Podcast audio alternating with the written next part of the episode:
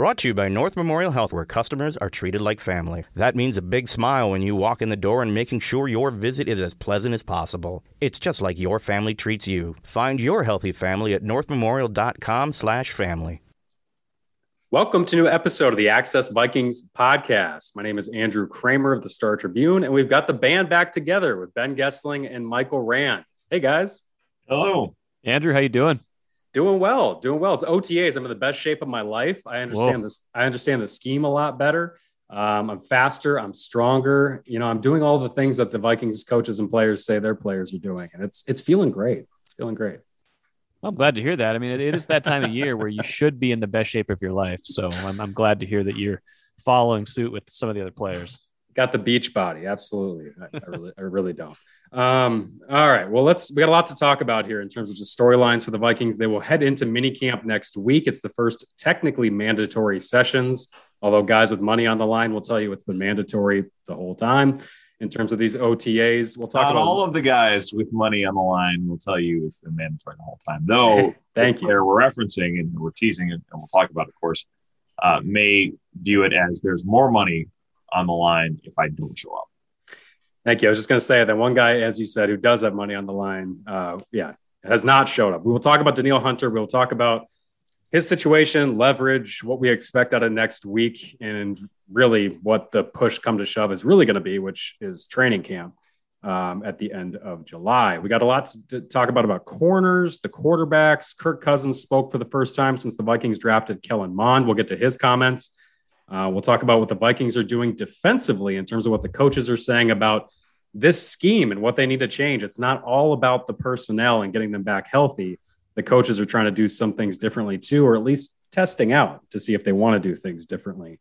Um, in uh, what's really been a decades old scheme under Mike Zimmer and Andre Patterson. And then we will get to some of your questions out of the mailbag. Um, let's start off though with the quarterbacks. I think with Kirk Cousins speaking yesterday, Ben, you wrote about this he said he wants to be an open book for Kellen Mond. And perhaps more importantly, as we know across the border in Wisconsin, Kirk said communication was great about the Vikings drafting a quarterback. and Aaron Rodgers obviously says otherwise with Green Bay. Uh, different situations for many different reasons. But Ben, what stood out to you about what Kirk had to say? And what can you say about just the process of the Vikings bringing in an heir apparent, maybe, to Kirk Cousins?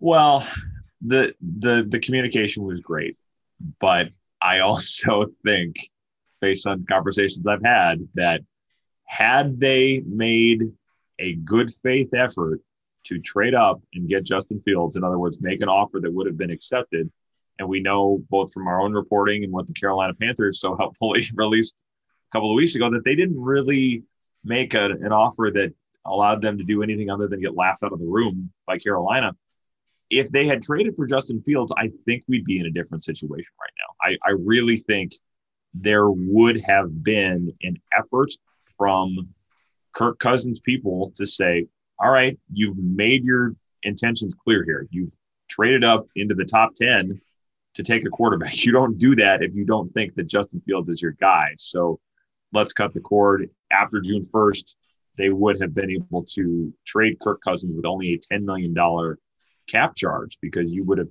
had somebody else take on that base salary. You'd have those two signing bonus prorations that you can split between this year and next year. So your quarterback charges go way down and then you move forward. But I don't know if they would have traded him. I, I know that would have been a conversation had Justin Fields been the guy here. So the communication is great, I think, in part because it went the way it did.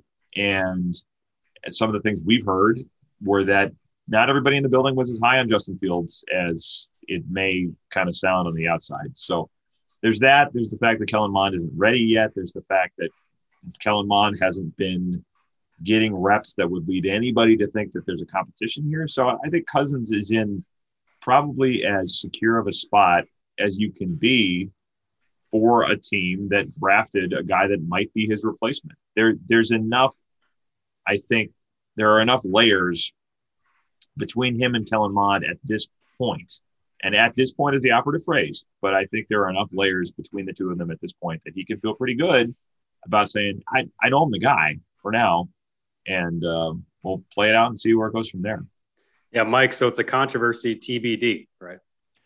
Sure, it's a controversy controversy TBD. I, I love the contrast though. I even talked about that on on Daily Delivery. Use some of the the the cousins audio of him talking about you know just yeah welcoming him with open arms talking about rex grossman that wasn't necessarily the ringing endorsement of uh, learning that i was looking for but you know a veteran making the point that that rex grossman taught him a lot when he was a young quarterback in washington and he's tried to do the same for for other young guys uh, including Here's how you kellen mond in the NFL. Have Brian Urlacher on the other side of the ball, and Devin Hester helps too. Yes. Yeah, he made it to the Super Bowl. He won a lot of playoff games, but it wasn't necessarily all about the play of Rex Grossman, I don't think. Did I wouldn't say he made it to a Super Bowl so much as he made it to the opening act for Prince in Miami. But that's all I really remember about that. It was a terrible Super Bowl. Yeah, it was, was. one against the Colts. But uh, Yeah. yeah, the, uh, the the most memorable thing from that game was the halftime show. I think the be- the best thing that Cousins said was that he's like you talked about with Andre Patterson too. He's like basically going back and watching everything he's ever done, and this is just um, that's that's very on brand for Cousins. He's very much you know student of the game, maybe in his head almost a little too much, kind of like program quarter programming the, himself as a quarterback to do the things that he thinks he's supposed to do, trying to eliminate the things he he doesn't want to do, things like that he can't doesn't always work that way, but I get it. it I, I like the the commitment to try to get better. Does stand in contrast to uh, someone who spent the offseason not at his team facility and trying to host a trivia show. So I don't know. I thought it was interesting, and Ben, you could shed more light on this too. I thought it was interesting that he had talked about Kirk yesterday. That he he referenced Tom Brady. He had said that uh, on a Tom Brady documentary. He had noticed that Tom talked about going back and watching himself and feeling like, "Hey, I'm still not a very good quarterback. I still need to improve." He also Kurt- threw some shade about how it was too long. Oh, did did he? I missed that part. he said something about at some point in the long documentary, it was uh, like, okay, let's let's keep moving here. But hey, it's it's no Michael Jordan Last Dance ten parter. It wasn't No. quite. not quite that. But yeah, Kirk Kirk did a little bit of a, uh, TLDR on it. I think he was kind of hinting at that a little bit. Well, and he had mentioned too that he had the whole thing set up at his house, and for the first time, he decided to get all the volumes of the film of, of him over from Washington to Minnesota, setting it up so that even when he's away from TCO and, and Eagan, he can sit down and watch this stuff and just evaluate himself. Um, I guess Ben, what do you have to say to yeah him him being a guy who's in his own head too much already, and now he's deciding to do that? Well, yeah, I mean that's always the the question with him, right? I mean it, it's this idea of yeah, he studies, he he has answers in theory for everything, but sometimes it just comes down to I have to go out and make something happen on the fly. I mean, you know, the last time we saw a quarterback on the field, it was Patrick Mahomes, you know, in midair throwing balls 30 yards down the field trying to just make something happen out of desperation when his offensive line had fallen apart, everybody was hurt, and he's trying to pull out a Super Bowl. So there are times at that position where it requires those types of acts, those types of movements, and not everything is going to be kind of this optimized solution. So I mean, yes, I, I think it's I think it's useful. I think if if he thinks it's useful, certainly it's it's his prerogative to do what he thinks is going to make him better as a player. But yeah, it, it did feel very um, very much like the the thing you would expect Kirk to do. I and I don't know what the solution is. He's not going to become you know Lamar Jackson or Patrick Mahomes or you know uh, whoever you know even Kellen Mond. I mean guys that guys that run around a lot and they can make more plays with their feet. You know we've seen Aaron Rodgers do that over the years. He, he's not going to be a guy that probably succeeds that much at playing off schedule, and he's tried some of that, but. uh yeah, I mean, it, it felt pretty similar to a lot of the approaches I would expect him to use. And it makes sense for him to reference Tom Brady because Tom Brady, the quintessential pocket passer who has Yes. never been accused of being mobile in his entire career and is one of the great, the greatest of all time. So it makes a whole lot of sense for that. Well, that's interesting too. I mean, that's the dichotomy with Mond, right? That's the dimension that he brings that Cousins just doesn't bring, and at, that's kind of what they're going to have to decide at a certain point. Is you know, I I don't know if there's ever going to become a point where Kellen Mond is just flat out a better passing quarterback than than Kirk Cousins. You know, Kirk Cousins can make all the throws. You give him the time, you give him kind of the right, you know, the right schedule. You know, get him, you know, get him into second and reasonable. He's going to make the throws you need as long as he's got the protection. But Kellen Mond brings you kind of that opportunity of there's going to be some ugly plays, maybe where he doesn't make the right throw or the ball isn't where it's supposed to be, but he's also going to be able to extend plays in a certain way that Kirk Cousins just doesn't. Is do the Vikings get to a point where they say that's the kind of quarterback we want and need in 2021? What'd you say? What do you think I said? He's a track guy. Track guy. I didn't hear. I didn't hear you. So yeah. what I always say about that's true. That's true. Fair enough. Fair enough. Um, Kirk wasn't the only one going back and watching his old film. We've heard Kellen Mond say before he stepped foot on the Vikings practice field that the first thing he did was he went back and watched Kirk's film in the Vikings offense to try to emulate what has made him so successful. And we can't forget that for all the faults and the turnovers. The Vikings had the fourth ranked offense last year. They moved the ball quite a bit. Had an ex- had the most explosive passing game outside of Deshaun Watson and the Houston Texans last year in terms of yards per pass. So there's a lot that K- Kellen Mond can learn, and Kirk said all the right things as far as I want to be an open book. Uh, parenthetically, I don't want to be a Ben Roethlisberger. Um, want to go ahead and help this young kid kind of grow and develop, but it's like you said, Ben, there's so many layers between him and Mond right now in terms of him event Mond maybe superseding Kirk down the road that Kirk might know it's going to take the full two years of Kirk's remaining contract for that to even happen. And so that that'll be interesting to watch moving forward, but it's not really anything that's going to pressure Kirk right now because it's not Justin Fields, right? Yeah. I mean, I, I think it would just be a different situation. He, like I said, you'd either be talking about a trade or if he was here, if, if that was what we were watching every day and we're charting every rep of what's Justin Fields doing, is he playing with the twos? Is he getting any run with the ones? Uh, that would be the entire discussion. I mean, would, everything we'd be talking about would be that, and this would have a very different feel. And I think it's it it's it is easier to be an open book when it's not probably a, a clear and present danger to you know, Kirk's a Kirk's a reader. I, I don't know if he's reading a lot of Tom Clancy, but you know, he may get the reference. Um, I'm sure he's a big listener to the show too. Um, but uh, yeah, I think it's a different story if Justin Fields is here and he's probably still doing what he can to to be accessible, but the dynamic would just it would there would be a tension, I think, to the whole thing that there's probably not in the same way right now. I, I know that a lot of people in his corner looked at the Kellen Mond thing and said, "This is okay." I mean, would they need a backup quarterback. He'll he'll take some time to develop. He's not the type of kid that's going to come in and, and cause a fuss and say, "I demand I need to be starting right away." He's a guy that is willing to come in and learn. He's a guy that that seems to have a, a pretty good head on his shoulders. So it doesn't feel like a, a huge threat. And, and, you're right, Andrew. It may, it may not be the kind of thing that becomes a threat to him before his contract is up anyway, given the fact that we haven't seen Kellen Mond get a ton of reps early. We'll see how it plays out in training camp, but he's not going to be the starter, which means he's not going to be getting all of that kind of work in training camp with and even into the season with the ones. So the, the number of quality reps you're really going to have to evaluate probably aren't going to be enough that you can sit there and say, yeah, we know exactly what we have provided Cousins stays healthy and provided they continue to play in a lot of games where they're not getting blown out, which tends to be the way they play, which also then means that you need your starting quarterback in the game.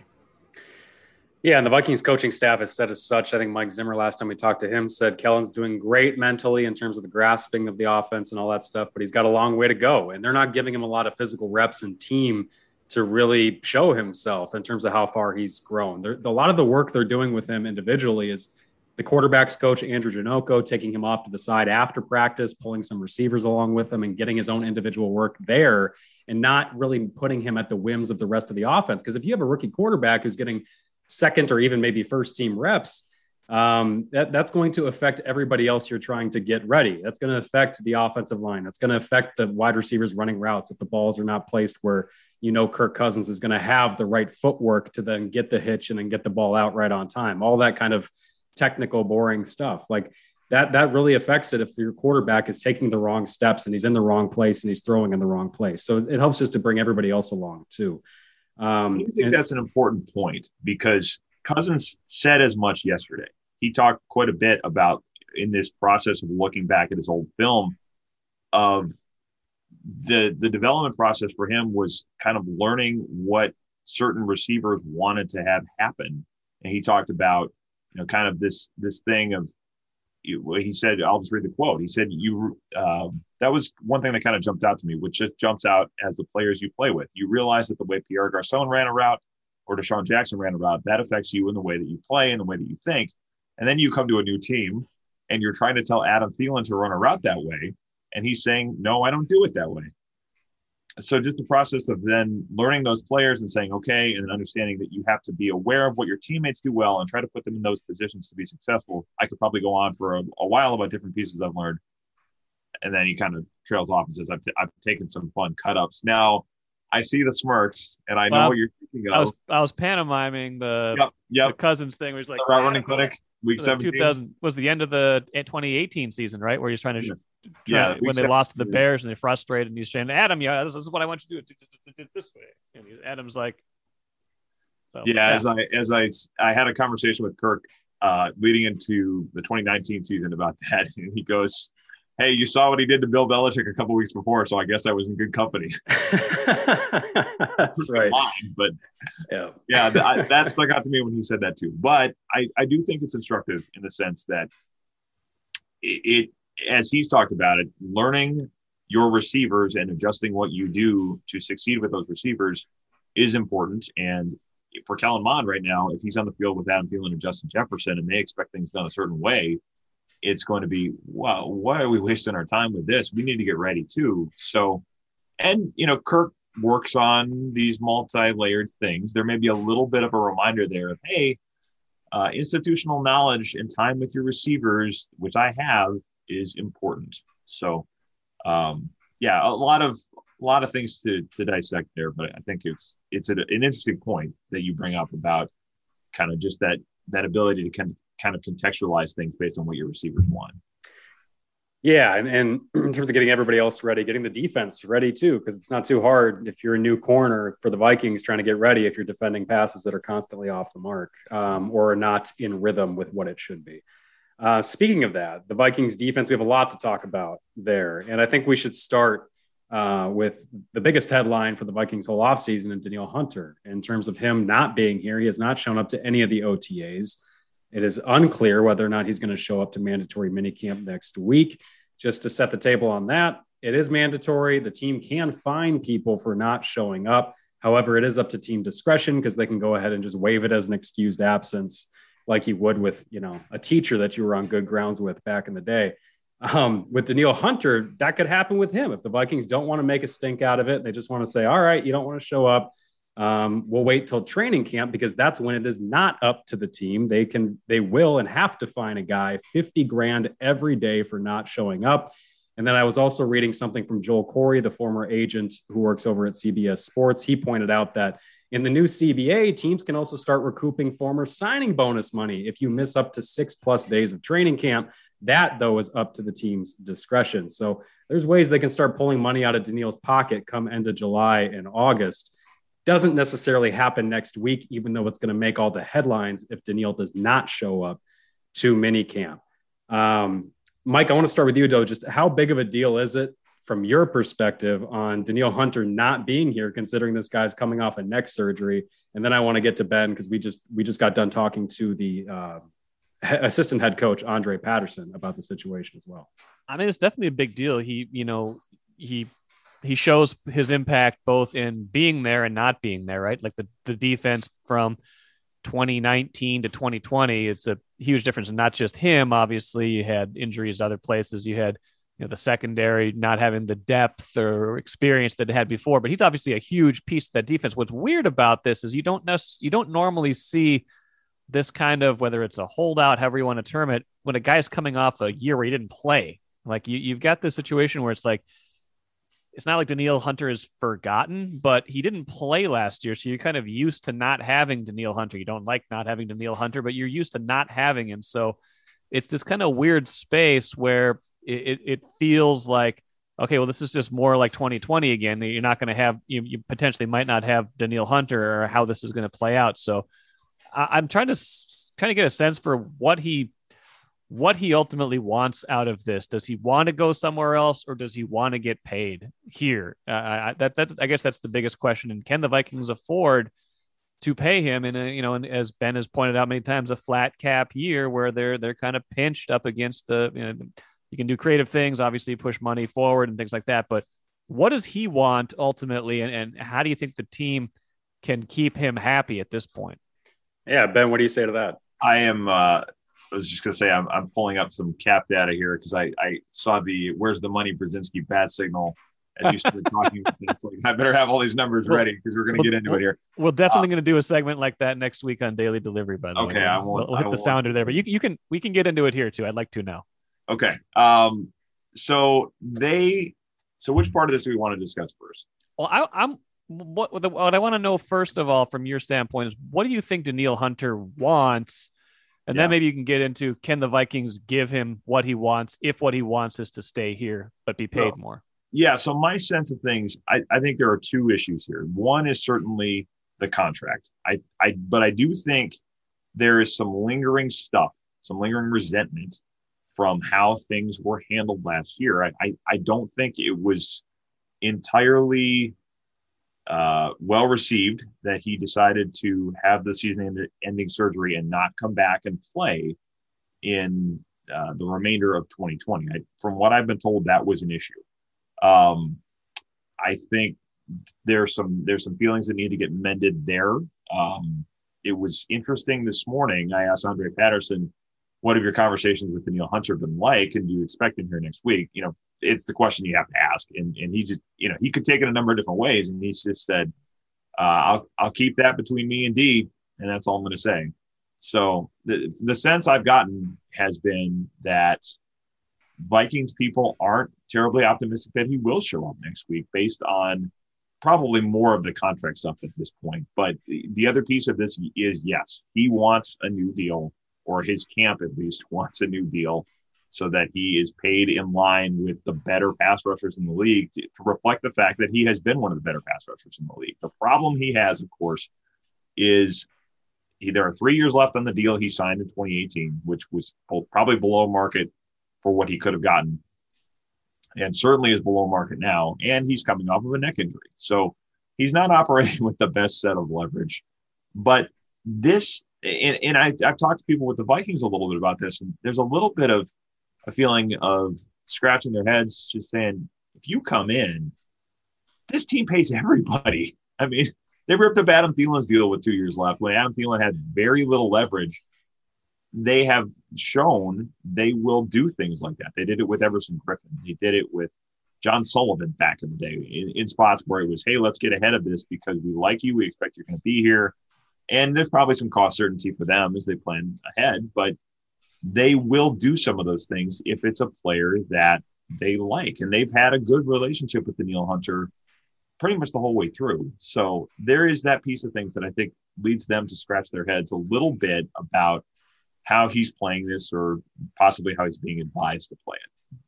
As far as the financial piece, they're up to about thirteen and a half million dollars or so of cap space at the moment. If you wanted to add to Hunter's 2021 deal you could find a way to do it to bump his number up from 17.1 million this year. The, the thing they'd have to get a little bit creative with, though, and I won't, we don't need to get too deep into the numbers, but they pushed a lot of money into next year already, such that over the cap estimates them having a $14.5 million set of cap room for next year. So they're they're already fairly tight up against it. And nobody expects, I think, that, that the cap is going to go skyrocketing up. And we've, we've heard kind of some things about the ceiling being 208 million next year. So it's not going to be that all this new TV money comes in and saves the Vikings from having all of these deals that they have to work out. So you probably would up it this year and then try to be a little bit creative with it next year and then say all this money's coming down the road and we could we could backload some things. So there are ways to do it. They'd have to kind of navigate that 2022 cap picture a little bit, I think. But uh, you got to probably see him. You probably got to feel like you're confident in his health, and um, he's got to feel good about his relationship with the team. So there, there are some things to work through here, I think.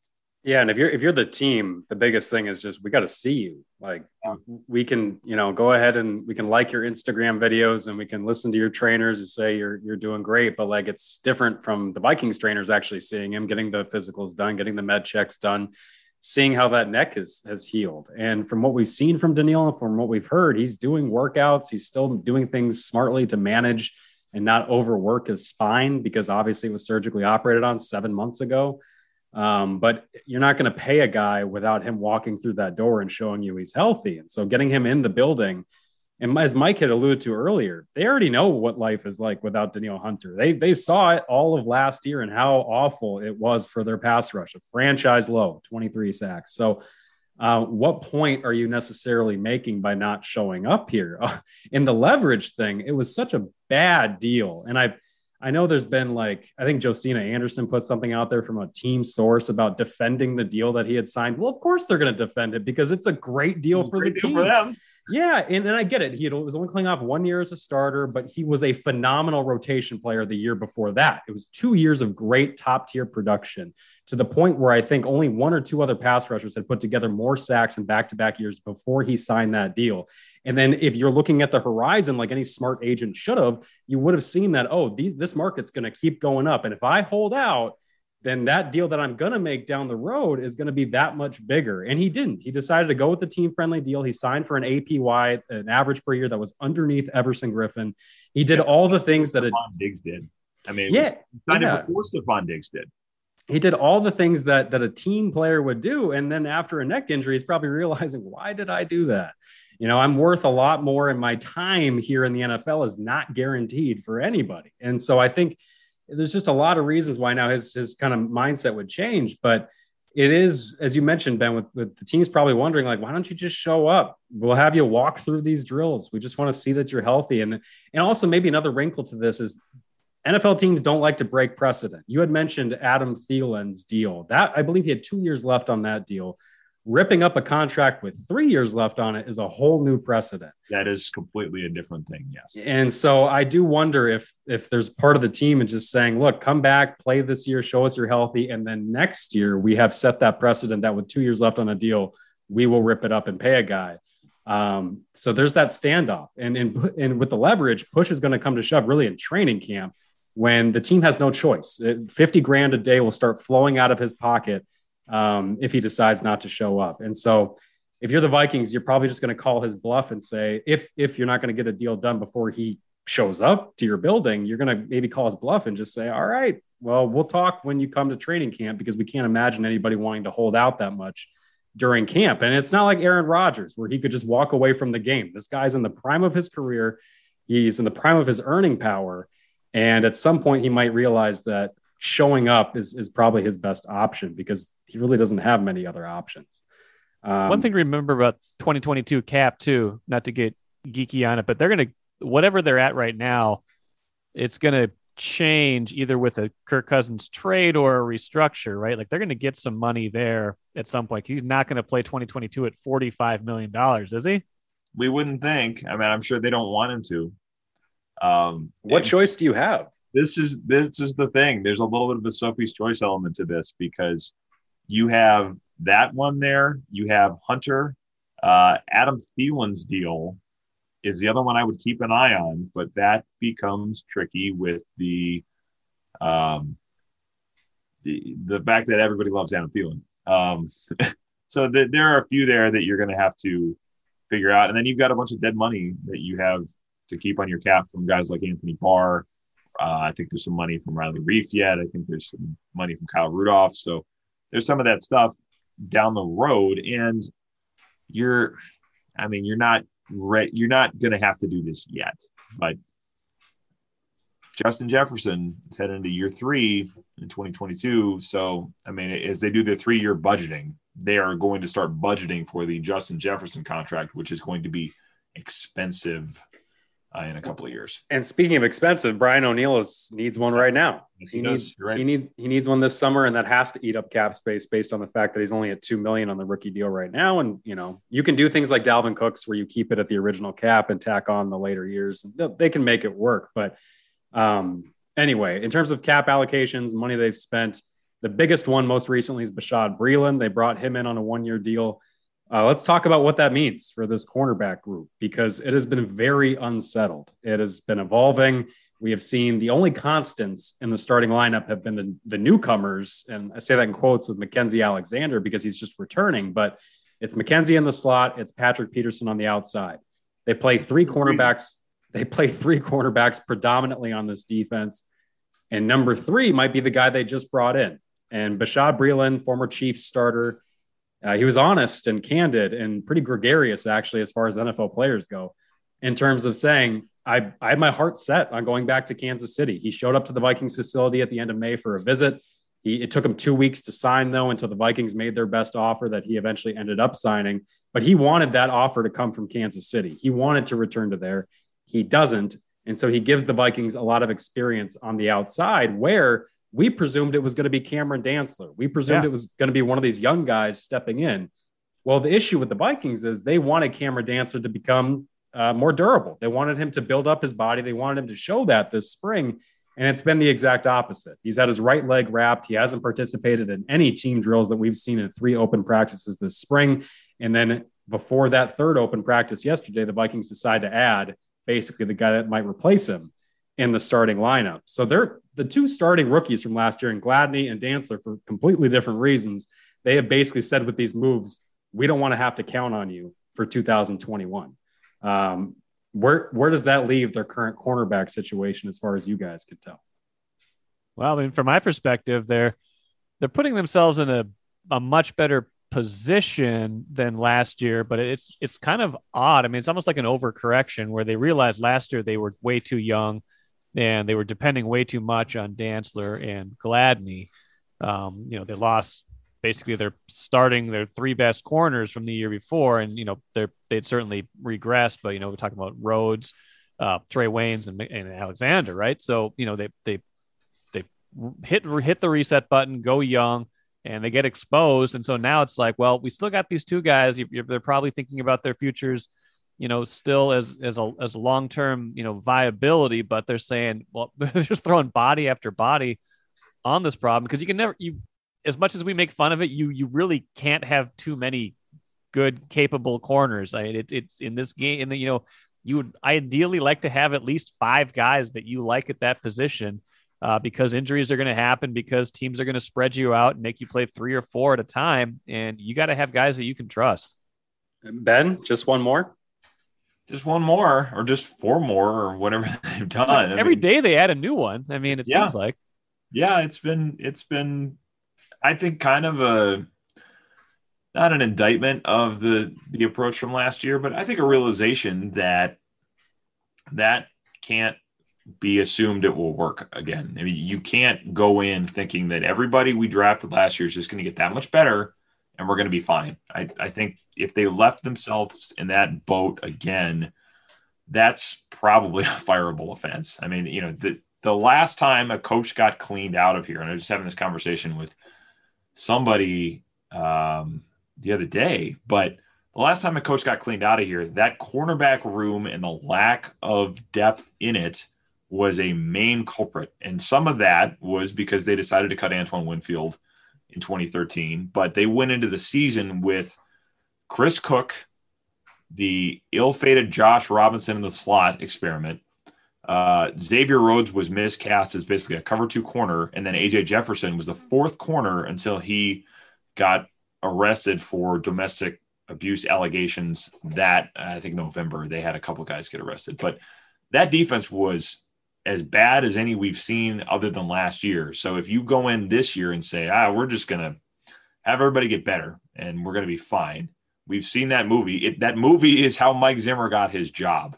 So I think there's reason to think that everybody over there said we can't afford to have this cornerback group be that bad again. And we don't we haven't heard from the owners. So we don't really have a concrete sense of how much anybody has to win this year to keep their job. But I think if you do the math and they're bad again and they're they're it's two years in a row and it's this kind of thing where things start to turn and this body of work that the Wilfs have talked about doesn't start to look as good, then you you could see things you know changing. So I think if that is going to be one of the reasons why a team could go south, and it certainly is, and we've seen it uh, both last year and in what ultimately cost Leslie Frazier his job, it makes all the sense in the world to give yourself enough insurance policies there to to try to put together a workable secondary. Yeah, and the Vikings and that Alexander signing, it was which happened before Jeff Gladney's arrest, is basically might be the smartest move of the offseason. And because they had no idea they were going to be without Jeff Gladney potentially this year, part of this year, whatever it ends up being. And the, um, the offer also came early. I mean, they they yeah. put that offer out there a couple of weeks before Alexander signed it. I think we reported it. Um, it, it was quite there was quite a ways between when we reported the offer and when he actually signed it. So, and it was before, like you say, it was before the Jeff Gladney arrest, which tells you their evaluation of their group there was not just based on, hey, we don't know if we're going to have Jeff Gladney. It was even if we have him, we're not sure.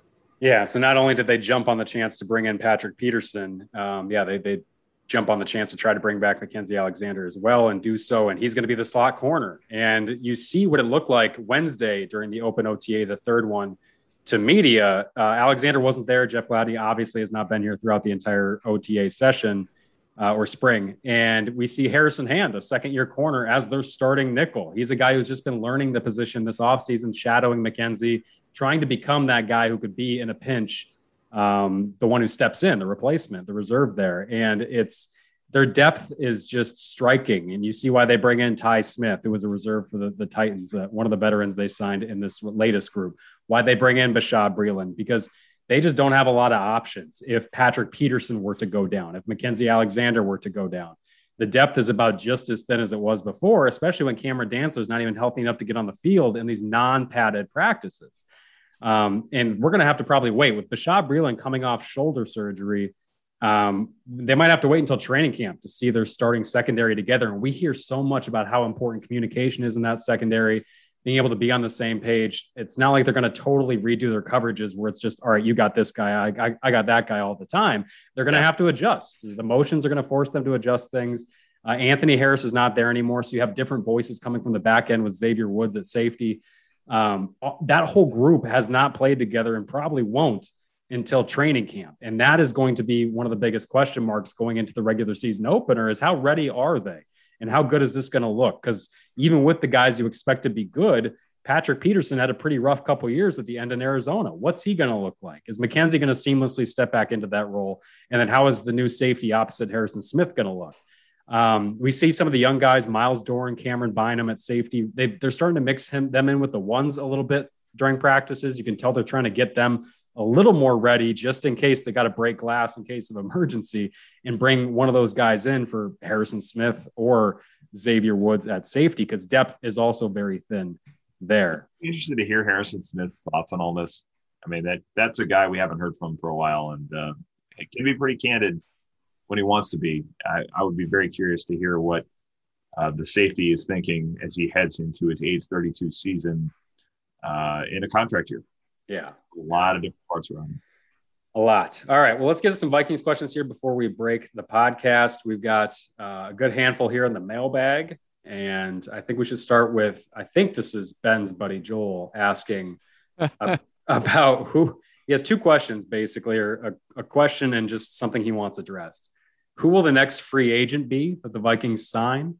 And also, please address to fans of the show that Mike Rand, Randball, is an imposter. Anybody who claims to be a taco connoisseur and goes to Taco John's needs to be exposed. Mike, I need you Listen, to address, address the second point of clarification before he gets going. This is a different Joel than my oh, friend okay. typically asks us very intricate football questions. Sorry, may have some intricate taco takes as well, but uh, this is this is uh, a different level of uh, in-depth analysis here. No, no less important, but no. uh, the, the, the, taco question. So Taco John's is more of a like a, a guilty pleasure comfort food than it is like I think they're the greatest tacos in the world. Yeah. Let's let's get that straight. I, I, like a good, you know, I, I I like all the.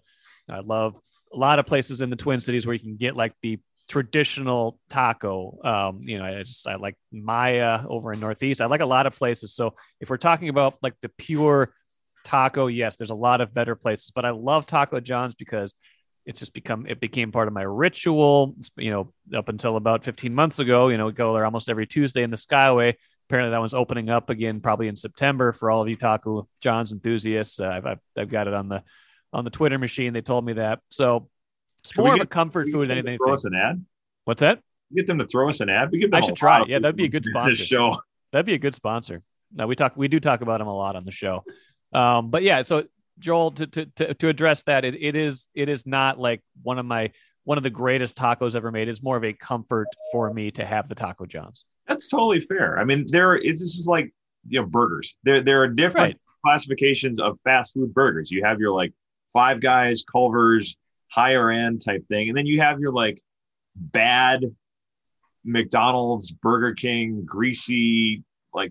Like we just need something to get the job done. Kind of class. I, I guess I know who we're not going to have an ad from. you know, uh, I'm, I'm, they have value, is what I'm Yes, saying. yes, it's, agreed, A different, it's a different tool for a different Hundred percent. job. But uh, you know, you, you got your Taco John's, Taco Bell probably is is the comparison. So yeah, it, it's a different class of taco.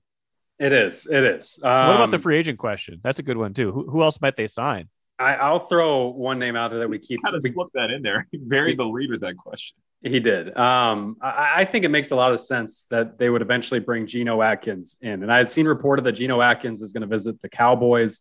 Reportedly, that's going to be his first free agent visit here. But um, if he's healthy, if the if the Vikings feel good about it, I don't see why they wouldn't bring him in because they need interior pass rush and a guy who I think is already 34. You could extend his career by just making him a situational pass rush. Look, they do not need Oh, him no. to yeah, they don't need him to be a run stopper. They, that's why they signed two nose tackles to play their starting defensive tackles on first and second down. The big question is who is going to be that interior pass rush presence that they haven't had since Sheldon Richardson? Are they going to have to continue to manufacture that with their linebackers, with their defensive ends? Or do you bring in a guy like Geno, whom might every time Mike Zimmer brings up the prototypical standard stalwart at defensive tackle, he mentions Geno Atkins every single time. So we know Mike Zimmer thinks very highly of this guy. And I know it's going to be maybe, maybe be a little difficult to convince the front office to give him what he wants. But if Geno's going to go anywhere for a little less money, I don't see why it wouldn't be Minnesota. Well, just because of the rigors of time, too, we're running out of former Bengals that Mike Zimmer can add to this team.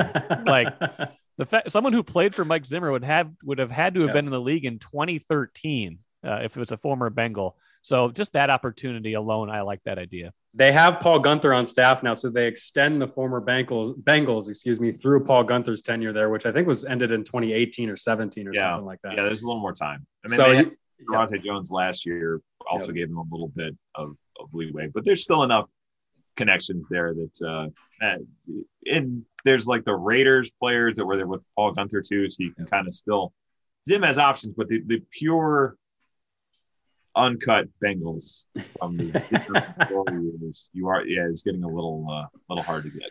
And Geno's just he's the cream of the crop as far as Zimmer's concerned of his former defenders there in Cincinnati. It was, it was like Terrence Newman and Geno Atkins, like those two Michael- guys. all the flirtations with Michael Johnson never came to fruition. So, you know, maybe maybe those D linemen are the ones that got away. Carlos I- Dunlap's never been here. So That's that's true.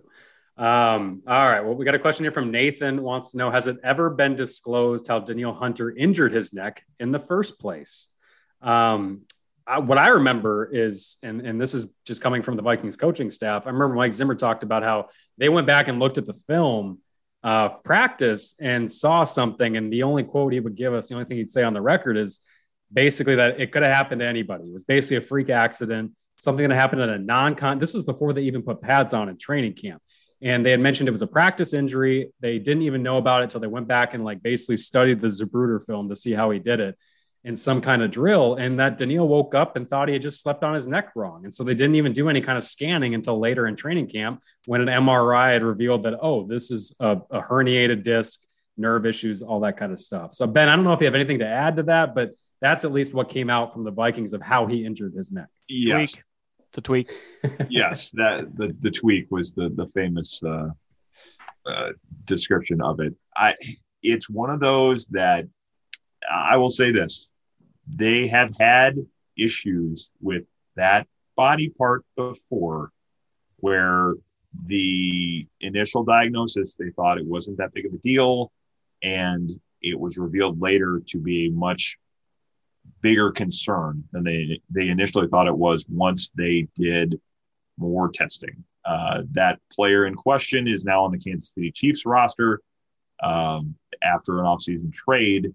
That, from the little bit I've heard, is probably worth keeping in mind. Yeah, and so the tweak, the tweak of the neck is how he initially injured it. Like I said, the Vikings. Uh, I slept that wrong. Wasn't that the, uh, the phrase? Yeah. yeah. Yeah. yeah. he thought he slept on it wrong, but then they went back, looked at the film, and saw it was a non-contact practice injury that. As, sleeping? That's weird. As, as Zimmer said, could have happened to anybody, is how he had phrased it back then. Hope not. I mean, they, they track everything, but I hope not. It's kind of uh, um, they track them sleeping. They do have certain sponsorships with certain mattresses, so you never know. That's true. Um, number source we need to get on this. All right, let's let's talk to let's get a question here from John before we get the chicken fingers statement. John throws out just a basic: Do the Vikings get to eleven wins? Mike Rand, what say you? That's a lot. Um, you know, we did the whole schedule came out optimism thing. I think eleven is a lot. Eleven and six, easier to parse than eleven and five. Obviously, when you got an extra game to play with. I kind of think they're more in that nine to ten range. So I'm going to say no. I, I, I think I think ten is attainable. Looking at their schedule, if if if the defense is you know more in that you know top 12 range if they have a bounce back and if their special teams aren't a complete disaster um always a big if but i think i think 11 is a is a little bit far to go yeah, Ben, especially when they don't know who their kicker is at this point, and you know they always love to win those three score or three, excuse me, three point games. They do, games. and uh, three point games hurt them quite a bit last year, or one point games as it were.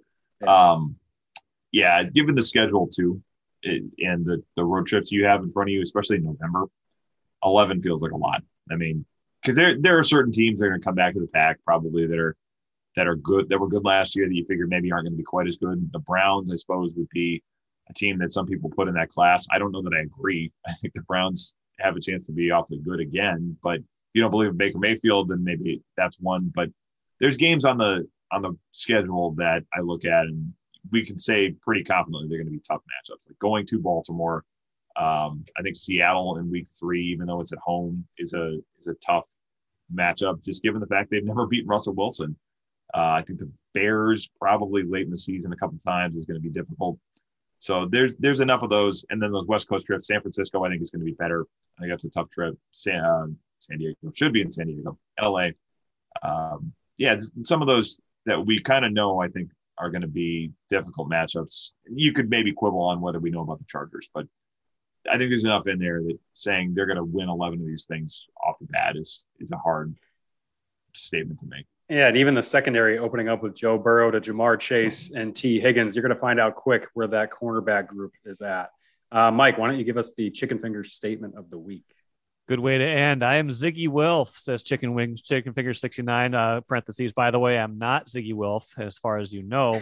and I hired the three of you as my new Vikings management triumvirate. to I like that. I give you one goal get Aaron Rodgers on the Vikings roster as quickly as possible. Please lay out your plan step by step to reach this goal. Thank you. I love it. it, it it's got to be it's got to be the Favre plan, right? Because there's no way that he goes directly from Green Bay to Minnesota. So it's kind of got to be the end around where you ship him out. You hope Green Bay, hope this hope this falls apart fast, that Green Bay ends up shipping him off to an AFC team like Denver.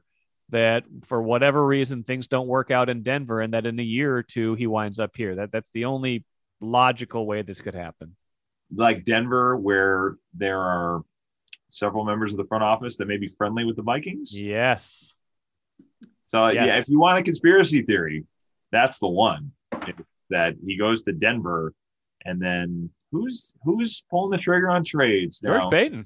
George Paton. But, but, why would why would Denver give up someone like that? I mean, unless it was a disaster well, there. Yeah, so. it would have to be one of those where, I mean, the, the way Favre did it was with retirements to, to get his way out. But yeah, I mean, it, would have to be a couple of years down the road, I guess. I, if Denver decided, okay, we want to move on from him too, and he's still useful. I, it's hard to see that scenario necessarily working. It, it's probably the he retires, they release him he says, "Okay, now I'm going to come back and and stick it where Brett Favre stuck it." Well, it's that's a difficult path too, even to imagine, because I think if you retire, the team still retains your rights to your current contract, right? They do, and so they'd have they to have release to them. them, Which and maybe you figure they've learned their lesson from that. That Yeah. Mark Murphy was there the last time around, but it, it would uh, it's probably similar to the Favre thing. You trade him, he retires from that team, that team releases him, and then he can come back. I look forward to uh, Aaron Rodgers versus Jordan Love at US Bank Stadium to start the 2023 season.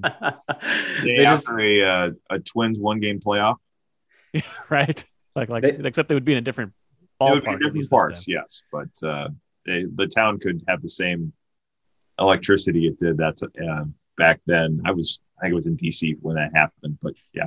What about a quicker path for Aaron Rodgers to Minnesota where Rick Spielman works something out with George Paton where they basically, and this is unbeknownst to Green Bay and, and Brian Gutekunst, where they Green Bay trades him to Denver. And Denver is under the assumption that we're just going to offload Rodgers to the Vikings for Danielle Hunter, a bevy of picks, all this stuff. Because Rodgers would want to come straight to Minnesota, right? To stick it to What are you Green Bay. Kirk Cousins in this scenario. Hey, you know, You just put him in a cornfield you somewhere. just Who cares? figure it out. and, and mock mine, and then you got like Kirk Cousins and Aaron Rodgers on the roster at the same That'd be time. great. Just figure it out. I, look, That'd Denver's. Denver. Denver still wouldn't have a quarterback, right? Yeah. So maybe D- you send Kirk Cousins with De- uh, Danielle Hunter with whatever. You basically tell Vic Fangio and George Paton, take what you want. And You outside outside of Eddie, Justin, have all our quarterbacks. Danielle on. Hunter, Kirk Cousins, and three first round picks. Three first round picks, maybe um, I'm trying to think of any other, you know, Eric, make Eric. Kendricks, whatever. Just take it. We're gonna get Rodgers here, and then boom, Aaron Rodgers versus the Packers, 2021. Wow, I like it. You're, you are you're the you're the chicken fingers is definitely putting you in charge. uh, I s- We're playing franchise mode on Madden, right. That's a little bit too much fantasy football, but you know what? Hey, it's fun, and and I see no problems with that offer. Make it work, Rick. Make the call. Maybe you should get off the podcast.